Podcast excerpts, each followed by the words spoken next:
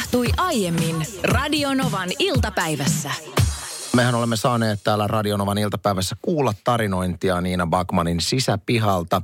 Erityisesti tämmöistä varisperheestä, joka siinä puussa asustelee ja muun muassa kuralätäköstä käynyt vettä juomassa. Joo, isossa vaahterassa on pesä. Hieno pesä onkin ja sieltä sitten lentää aina sinne meidän parkkipaikalle sellaiseen isoon lätäkkään. Mähän vein siihen vie, viehän tällaisen niin kuin kupin raikasta vettä ja mä oon sitä sitten aina välillä siinä vaihdellut. Ja on ne siis muutamaan kertaan siellä mun vesikipollakin käynyt. Oletko käynyt ostamassa eläintarvikeliikkeestä variksen papsuja tai jotain? En. Varis... Oi, oispa myydäänköhän se, siellä jotain tämmöisiä? Sellaisia, koska siis variks, varishan on todella fiksu siinä mielessä, että jos mä, jos mä papsuja hänelle antaisin, niin hän veisi sen papsun sinne lätäkköön ja antaisi sen hetken aikaa siellä lilluu, mm. että se pehmenisi. Se olisi helpompi syödä. Kyllä, sen jälkeen juo sen, sen kuraveden ja, ja sen papsun pehmentyneenä tassilta. Kello neljän tee. Kyllä. Ö, nythän sitten täällä varisperheessä, siellä on todella siis poikasia ja ilmeisesti tässä muutama päivä sitten on ollut aika sille, että poikaset ovat kohti aikuistumista ja itsenäistymistä menossa. Ja eilen nyt sitten, kun mä tulin kotiin, niin mä huomasin tämän varisperheen ison variksen. Olisiko nyt sitten äiti tai isä kyseessä, en tiedä kumpi. Lensi taas sieltä lätäköltä aidalle. Mutta jotain outoa ja erikoista siinä oli, koska raakkui sillä tavalla oudosti. Hmm. Pitkästi oudosti ja aina yhteen suuntaan sellainen kolme raakkumista. Ja sitten hän kääntyi ympäri ja raakkui toiseen suuntaan. Ja sitten lensi toiselle aidalle ja toisti tämän niin kuin saman. Ikään kuin olisi jonkinlainen semmoinen niin kuin jotain ilmoitettavaa. Hmm. No sitten mä siitä kävelen sinne lätäkölle. Minun poikani katsomaan. on va- saanut kolme laudaattoria ylioppilaskirjoituksessa. Tervetuloa juhliin. Ai, se olisi hienoa, että se olisi ollut noin, mutta kun mä pääsin sinne lätäkölle, niin siellähän oli sitten yksi poikainen liiskautuneena ö, siellä puskien alla. Ja sitten kun siinä on parkkipaikka, niin ilmeisesti, tiedätkö, niin kuin naapuri on vahingossa ajanut yli. Hmm. Koska eihän ne niin kuin ne pienet poikaset, kun ne on jotenkin, ne on kesyjä ja sellaisia pieniä peikkoja, kun ne ei osaa vielä, kun ne lähtee sieltä pesästä, niin nehän ei osaa lentää, vaan ne opettelee sitä lentämistä. Ja sitten sille pienen peikon lailla vaan pomppii eteenpäin. Niin ne ei myöskään osaa varoa, kun tulee vaara.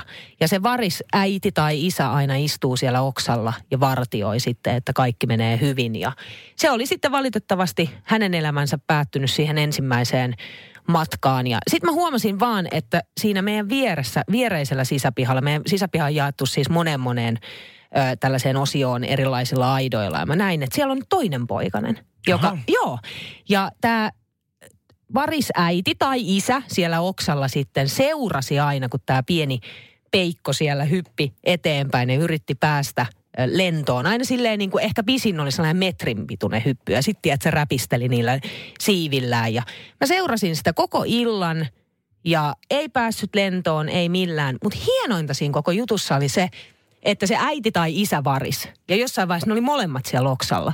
Ne seurasi aina sitä pientä poikasta. Että minne tahansa se liikkui, niin äiti ja isä varis seurasi aina lähimmälle oksalle mm. ja vartioi sitä tilannetta. Ja sitten kun mä menin myöhään illalla eilen katsomaan, niin mä en nähnyt sitä poikasta enää missään. Olikohan se sitten vihdoin päässyt no, lentoon? Kato, ja sitä mä ajattelin. Mä että okei, ei vitsi sentään, että nyt se on kuule siivet kantanut ja kuule elämä koittaa ja tästä se alkaa se aikuistuminen. Mutta sitten aamulla, nyt kun mä menin katsomaan sinne, että mikä on tilanne, niin edelleen äiti varis tai isä varis siellä oksalla raakkui ja se poikane oli siellä maassa. Et siinä kestää oliko tosi siihen, kauan. Oliko siihen nie, semmoiset pienikokoiset niemen muuttolaatikot ilmestynyt niin kuin merkiksi sille varikselle, että nyt on aika kuule. Nyt on aika lähteä. Täällä tuo sun räpikö, räpiköinti niin kuin teatteri ei enää kuule mene meille läpi. Kaikki no. kaverit on jo muuttanut omille ja opiskelee siellä tuolla. Siellä tuli kuusi peippoa punaisissa liiveissä kantamaan huonekaluja. Näin se on. Mutta siis tosi kauan ilmeisesti kestää. Mä muistan, että pari vuotta sitten, pari, su, joo, pari vuotta sitten oli tismalleen samanlainen tilanne, niin siellä oli suurin piirtein sään kolme päivää se variksen poikainen. Kunnes sitten se oli hävinnyt sieltä kokonaan, että se oli päässyt sitten matkoihinsa. Eduskunnassahan on edelleen puhemies, mutta milloin siitä tulee puhehenkilö? Mm. Kenties joskus. Helsingin kaupunki aikoo tulevaisuudessa muuttaa miesloppuiset ammattinimikkeet sukupuolineutraaleiksi. Tällaisia ammattinimikkeitä on kaupungilla yhteensä neljäkymmentäviisi kappaletta. Ei muun muassa esimies, palomies, raidemies, huoltomies ja talonmies. Tästä aiheestahan on ollut jo, jo monta vuotta erinäköisiä niin kuin pohdintoja, että milloin. Mutta tota, tuntuu, talon henkilö. Talon henkilö, jos tuntuu oudolta. Ja joka kerta, kun tästä puhutaan tästä aiheesta, niin somessa on havaittavissa aikamoista mylläkkää, että miksi kaiken pitää muuttua? Niin, mutta sitten me, pä- nimenomaan, mut sit me päästään kuitenkin siihen, että ensin äyvätään, me ei haluta muutosta. Kestää hetken aikaa. Sitten totutaan. Ollaan totuttu mm. siihen, että se on täysin normaali ja se on arkea. No niin, mutta mä halusin nostaa nyt yhden miesloppuisen sanan esille, no. jonka tiimoilta ei ole tämmöistä sukupuolineutralisointua vielä ainakaan julkisesti kukaan ehdottanut. Sanoinkin se tuossa äsken, panomies. Se on jännä sana siinä, että sehän on valtavan positiivisesti ja kunnioittavasti latautunut sana. Mies, ja se on aina siis mies, naistahan ei voi luonnollisesti kutsua panomieheksi, ei, ei. vaan mies, jota kutsutaan panomieheksi, niin sehän on semmoinen niin kuin, sä et voi ikinä loukkaantua, jos sua sanotaan panomieheksi. Lisäksi se pitää, niin kuin ennen kaikkea se pitää sisällään sen, että sä oot kova pane, joka on niin kuin hyvä juttu, mutta se ei ole pelkästään niin kuin seksiin viittaavaa, vaan se on semmoinen niin kuin, tiedäksä, se kertoo, että sä oot mahtava tyyppi, jos sanotaan, että tiedätkö, jos joku sanoo, että Anssi on, se on, se on panomies. Niin mä oon silleen, että toi on niin kuin korkein arvonimi, mitä mulle voidaan ikinä antaa. Mutta toimisiko... Ja siinä, siinä ei ole mitään härskiä niin. loppujen lopuksi. Mm. Mä mietin ensin, voisiko tämän panomiehen sukupuolineutralisoida panohenkilöksi. Mutta sitten mä aloin samaa miettiin, että naisellehan tämmöistä vastaavaa termiä kuin panomies ei ole. Eli nainen, ei. joka panee paljon, niin... Sille ei ole olemassa mitään sanaa, mikä pitää sisällään samanmoisen kunnioituksen kuin mitä se mies sukupuolelle on. Öö, ei, ei, koska na- naiselle oikeastaan ne nimitykset, jotka vastaisi tota samaa, jo- joita ajattelin, että ei tässä sanota, niin, niin tota, sanoin jo, sanoit jo, niin ne on alentavia. Ne on ne, alentavia, ne, ne nimenomaan. Ei kuul- ne ei kuulosta niinku millään lailla hyvältä, mutta sitten mä mietin tota panohenkilöä, niin ei se kyllä niinku, tiedätkö, Anssi, ei se toimi niinkään. Ei se, se, toimi, se ei toimi sen takia, koska silloin se alentaa taas miehen arvoa. Se alentaa sitä panomies, joka on jo itsessään semmoinen, tiedätkö, niinku kunnianjuttu. Juttu, niin jos se onkin panohenkilö, niin se on blää. Mutta mikä, siis mä haluan mä haluan nyt löytää sanan, mikä on naiselle vastaava sana, kun miehille on panomies. Ö, sana, joka on kunnioittava, vain ja pelkästään kunnioittava, kun naista sillä nimellä kutsuu. Mutta se pitää myöskin sisällään sen, että nainen on kova pane. Siis tiedäksä, että siinä ei ole sitä, että naista ja hänen arvoonsa alennetaan, kun otetaan tämä asia esille. Tänne tuli tekstiviesti numero yksi seitsemän kaksi seitsemän viisi. Asia, mitä oikeasti itsekin mietin. Puumanainen. Käviskö? Mutta ei puumanainen. Jos joku on puuma, niin hän voi olla ollut kymmenen vuotta selipaatissa, mutta on vaan törkeä hyvän näköinen vanhempi nainen. Että se ei pidä sitä tseksiä siinä.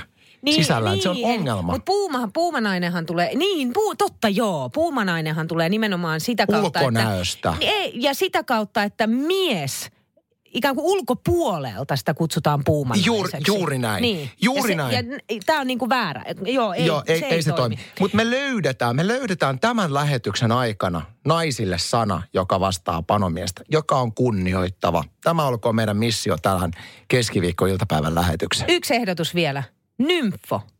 Ei ole, ei kun nymfo. Nymfomaani on semmoinen sairaaloisen paljon seksiä ei, harrastava. Ei, mutta täällä on just selitys. Ei nymfomaani, vaan nymfo. Ei, ei Olisiko toimi. Se naisille? Ei, ei toimi. Jos okay. mä menen tuosta ulos ja sanon, sanon jollekin meidän firman naista, hei, sä oot nymfo. Niin mä saan kuulemma joku ninjapotkulla naamariin välittömästi. Meidän mahtavat kuuntelijat ovat olleet nyt luovia tämän kappaleen aikana heittäneet tämän ehdotuksen. Joo, tänne on aika paljon tullut tekstarilla numeroon yksi seitsemän kaksi seitsemän viisi. Miltäs kuulostaisi Tupu ehdottaa, että miesten nieliä? Ei, ei toimi. Ei toimi, koska miesten nieliä... Siitä tulee sellainen olo, se että sä et voi, joo, ja sä et voi luottaa tuohon hmm. naiseen. Jos mä sanon jollekin, että hei, sä oot tämmöinen miesten nieliä, niin se on nimenomaan... Se on halpa. On, se on Joo. halpa. Sitten tuli, että ö, nainen, joka on kuin panomies, kohteliaasti sanottuna matahari. Matahari. Matahari, joo.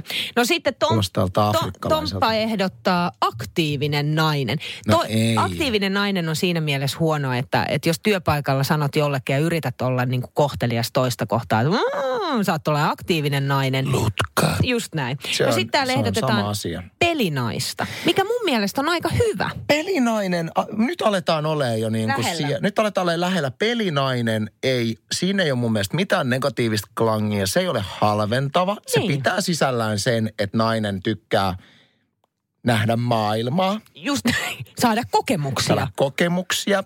Avartaa mä pistän, elämän katsomusta. Mä pistän tämän mun top kolmoseen tämän pelinaisen. Joo. No sitten täällä Tepsu ehdottaa kuumanainen. Kuumanainen. Se on vähän niin kuin puumanainen, mutta kuumanainen. Ei, ei, ei. Se pitää niin kuin ensisijaisesti mielikuvan ulkonäöstä, joka ei ole hyvä. Okei, no sitten tuli WhatsAppiin tällainen ehdotus kuin panotar. Hetkonen. Panotar. Siinäkö se on? Panotar. Minna vielä itse. Nyt siis nainen muuten. Itse ehdottaa sitä. Siis siinä on jotain, jotenkin mä tykkään tosta, kuinka se sointuu. Vähän panotar. Sa- niin. Sattumainen panotar. Tuossa ei mitään, tuossa ei mitään negatiivisuutta tai huonoa tai arvolatausta. Se on, ja se on aika lähellä jumalatar. Siis nimenomaan panotar. Siinä se on. Se on siinä. Panomiehen vastine naisille on... Panotar. Saiko tytti tuottajan kopissa? Tämä on meidän podcastin otsikko tästä lähetyksestä. Nyt on löydetty panomiehelle naisvastine. Tämä on loistava. Tämä on sovittu. Me ollaan suurin piirtein, Anssi, sun kanssa samanikäisiä. Sä oot vuoden mua vanhempi. Mä oon kolmekymmentäseitsemän. Niin. Kohta kolmekymmentäkahdeksan. Vähän masennuin. Niin. Koska olenhan ikäkriisissä. Mut, niin mä tiedän, niin sulla on ikäkriisi ja kaikkea, mutta mm. tota no niin, se, se mitä mä oon huomannut, että sit kolmenkympin jälkeen kroppa ei niinku, se, se ei niinku pysy kasassa enää. Et mulla on mennyt selkää ja niskaa ja mä huomaan, että et on jotenkin niinku väsyneempi ja, ja muuta, että et se ei ole niinku sellaista samanlaista enää kuin ennen kolmeakymppiä, kun jakso niinku paahtaa sekä fyysisesti että henkisesti niin paljon kuin halus. Paahdoit itsesi ihan loppuun silloin. Jotakuinkin. Mutta nyt on täysin tällainen niin kuin uusi juttu tullut mukaan. Ja tätä on kestänyt ehkä nyt neljä viiva viisi kuukautta. Ja musta tuntuu, että tämä liittyy, tiedätkö, vanhenemiseen ja ikääntymiseen. Mä huomaan, että mä en meinaa päästä siis sängystä kunnolla ylös aamuisin. Mulla menee tosi pitkään, että mun pitää oikein niin kuin venytellä ja niin, että mä saan mun kroppani sellaiseen tilaan, että mä pystyn esimerkiksi kävelemään kunnolla. Erityisesti jalat on aivan jumissa ja täältä niin kuin kantapäistä ylöspäin aina pohkeisiin. Ne niin kuin jumittaa. Joo. Ja mä en tähän... tiedä, johtuuko se niinku siitä, että kun on koko yön ollut makuuasennossa. Se on yllättävää. Niin. Siis oot koko yön makuuasennossa. Koko yön makuuasennossa ja sulle ei ole painoa omien niin. jalkojensa päällä. Niin sit kun sä lähdet kävelemään, niin jotenkin, että sun pitää niinku asetella itses sellaiseen niinku seisomaan asentoon, että sä pääset eteenpäin. Niinhän vanhoilla ihmisillä on. Ensinnäkin joku, joku kirjoittaa siellä jo tekstiviestiä, että hankkikaa semmoinen painopeitto, se on todella kätevä. Mut se mit... on, en ikinä koe siis semmoinen painopeitto. Mutta mitä tekemistä silloin tämän, siis, tämän silloin kanssa? Silloin taatusti jotain tekemistä. No eikä ole. No mutta joku kirjoittaa sitä viestiä, niin mä sanoin se tässä jo. Ja sitten toinen asia, se voi olla vanhaksi tulemisen merkki, tai sitten se voi olla sen merkki, että sä kuitenkin liikut päivittäin noita sun minitreenejä, niin muistatko venytellä kunnolla? Mä venyttelen Mä venyttelen. Mä luulen, että nyt ei ole kyse kuitenkaan treenaamisesta, koska se on ihan täysin erilaista. Mä oon treenannut läpi elämäni ja tiedän, että mitä on se, kun on jäkissä treenaamisen takia. Hei, kyllä toi liittyy ikään. Mä itse tota, olen huomannut myöskin saman, että esimerkiksi silloin harvoin, kun esimerkiksi työpäivän jälkeen pääsen sohvalle viideksitoista minuutiksi lepuuttamaan, niin ei siitä meinaa ylöspäästä. Ja ennen kaikkea mulla on tullut sellainen huomio. Mä uskon, että se liittyy ikään ja varmasti jokainen plus neljäkymppinen samaistuu tähän. Että se, mitä nuorena ei ollut, niin on se, että esimerkiksi jos sä nouset makuuasennosta pystyyn, niin sähän et pysty sitä ilman semmoista äännähdystä tekemään. Että kaikki liikkeet tulee semmoisen...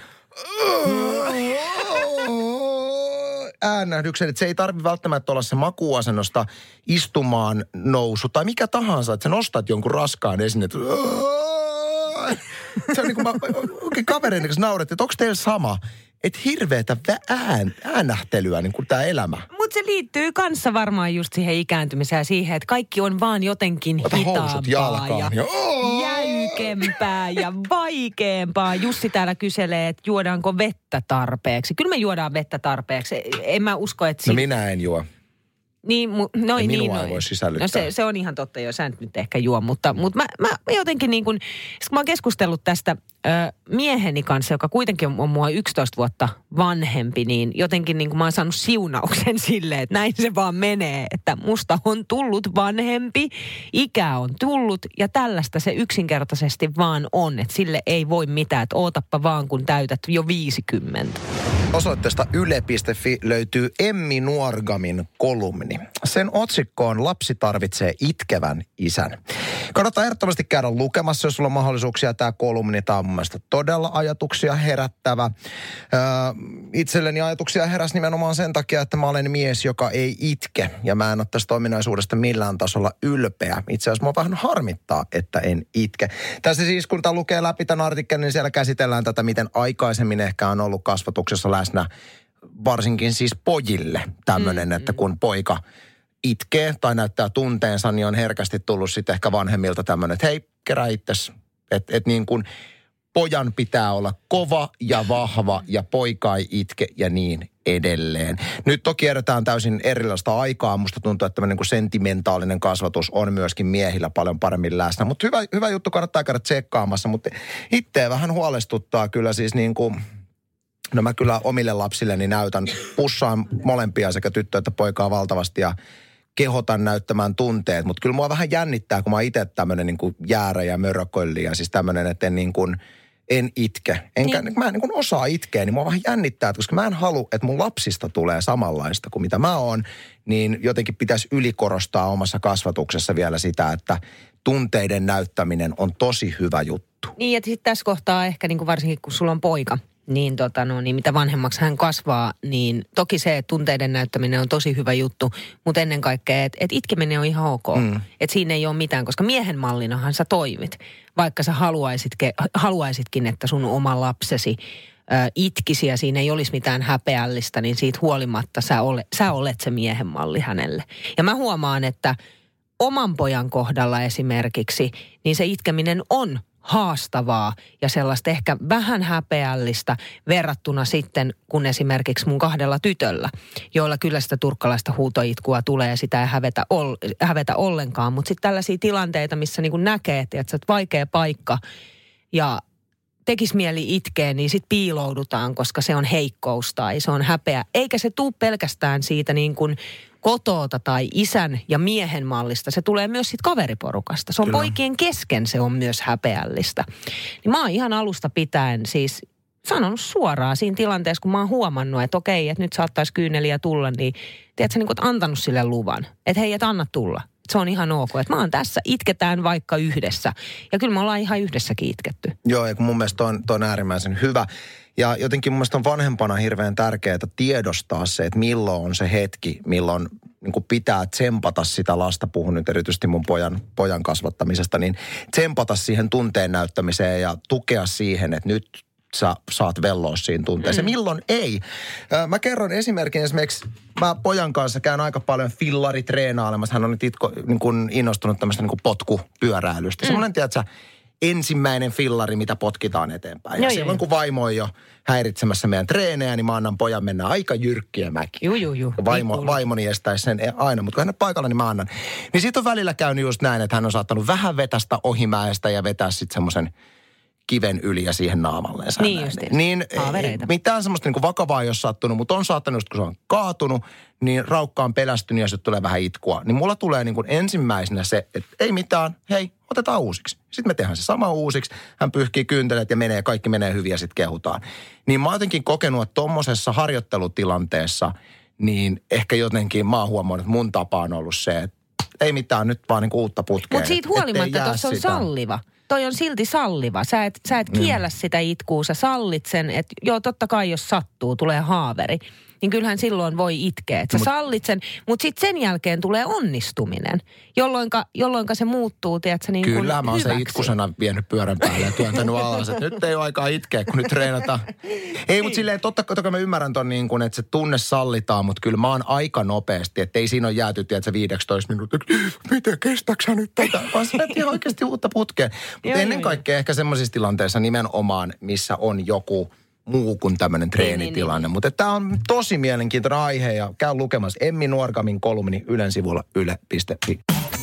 Radio Novan iltapäivä. Anssi ja Niina.